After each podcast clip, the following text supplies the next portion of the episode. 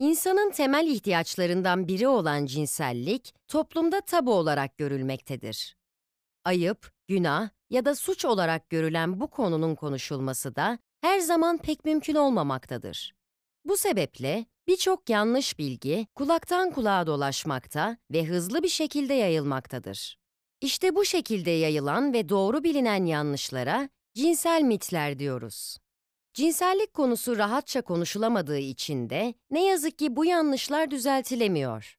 Doğru zannedilen bu yanlışlar, kişilerin cinsel ilişkiden beklentilerinin gerçekleşemeyecek seviyelere çıkmasına sebep olabiliyor. Hatta farklı ruhsal sorunların ortaya çıkmasında bile rol alabiliyor. Tıpkı zincirleme bir kaza gibi. Bunları dinlerken sizin de aklınıza bu konuyla ilgili örnekler gelmiş olabilir. Bunların tamamına değinmek mümkün olmasa da en yaygın olanlarından bahsedeceğiz. bir. İlk olarak bahsetmek istediğim mit, yani yanlış inanç, erkeklerin her zaman cinsel ilişki yaşamak istediklerine ve cinselliğe her zaman hazır olduklarına dair inançlardır. Belki de en yaygın olan cinsel mit budur. Ancak bir erkeğin anatomik olarak yedi yirmi dört dinamik ve istekli olması beklenemez. Örneğin bir cinsel birleşme sırasında kadın orgazm olduğunda tekrar uyarılabiliyor ve çoklu orgazm yaşayabiliyor. Ancak aynısı erkek için mümkün olmamaktadır. Çünkü erkek bedeninin tekrar sperm üretebilmesi için zamana ihtiyacı vardır. Fakat bu beklentide olmak erkekleri ağır bir psikolojik yük altında bırakmaktadır. iki. Cinsel ilişki için ilk adımın erkekten gelmesi ve ilişkiyi erkeklerin yönetmesi beklenmektedir. Bu mit, cinsel ilişkinin sorumluluğunu tamamen erkeğe yükler. Bu da zamanla erkekte öfke duygusunun ortaya çıkmasına sebep olur. Oysaki erkeklerin olduğu gibi kadınların da cinsel dürtü ve öncelikleri vardır. Ancak bu mit, kadının cinsellikte aktif ya da istekli olmasını engeller. Zaten birçok toplumda da kadınların cinsellik konusunda çok istekli olmaları ya da ilişki sırasında aktif olmaları ahlaksızlık olarak değerlendirilmiyor mu? üç.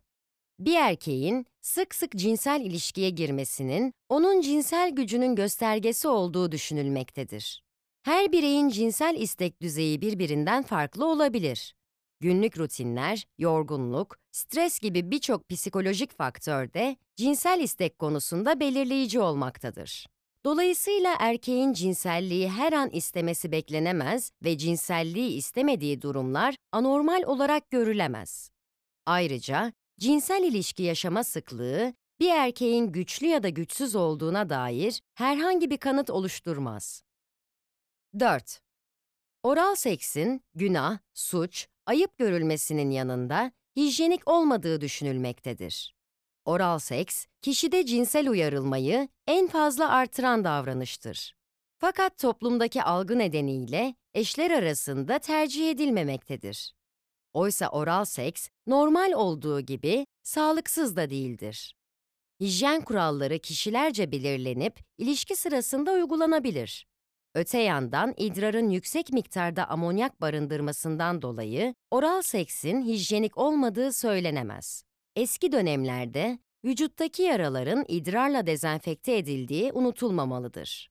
beş. Cinsellik için ereksiyon mutlaka gereklidir İnancı da bir diğer mittir. Cinsellik çok kapsamlıdır ve yalnızca penisin vajinaya girmesinden ibaret değildir. Sertleşme olmadan da cinsellik yaşanabilir. Çiftlerin birbirlerine dokunarak keyif noktalarını keşfetmeleri ve birbirlerini mutlu edici, fiziksel ve ruhsal haz sağlayan tüm etkileşimleri cinsellik kapsamındadır. altı. Penisin sertleştiğinde boşalmak zorunda olduğuna dair olan yanlış algıdan bahsedeceğim. Penisin sertleşmesi hemen cinsel ilişkiye girme beklentisi oluşturmaktadır. Ancak bunun pek de sağlıklı bir yaklaşım olduğu söylenemez. Çünkü bu yaklaşım cinsel birlikteliği penis ve vajinayla sınırlandırmaktadır. Oysaki cinsellik ön sevişmeyle de yaşanabilir.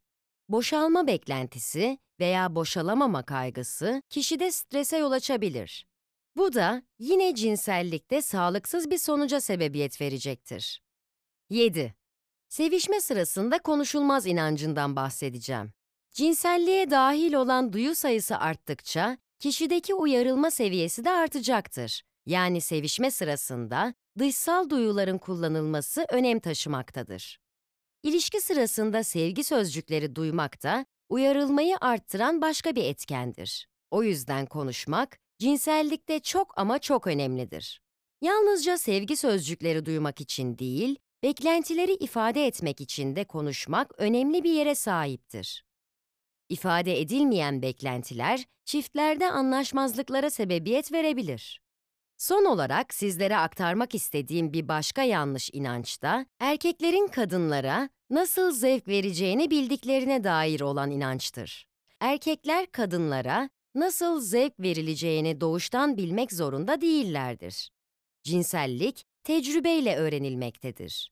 Bir kadın-erkek birlikteliğinde hem kadın hem de erkek, isteklerini ve rahatsızlıklarını birbirleriyle paylaşmalıdır.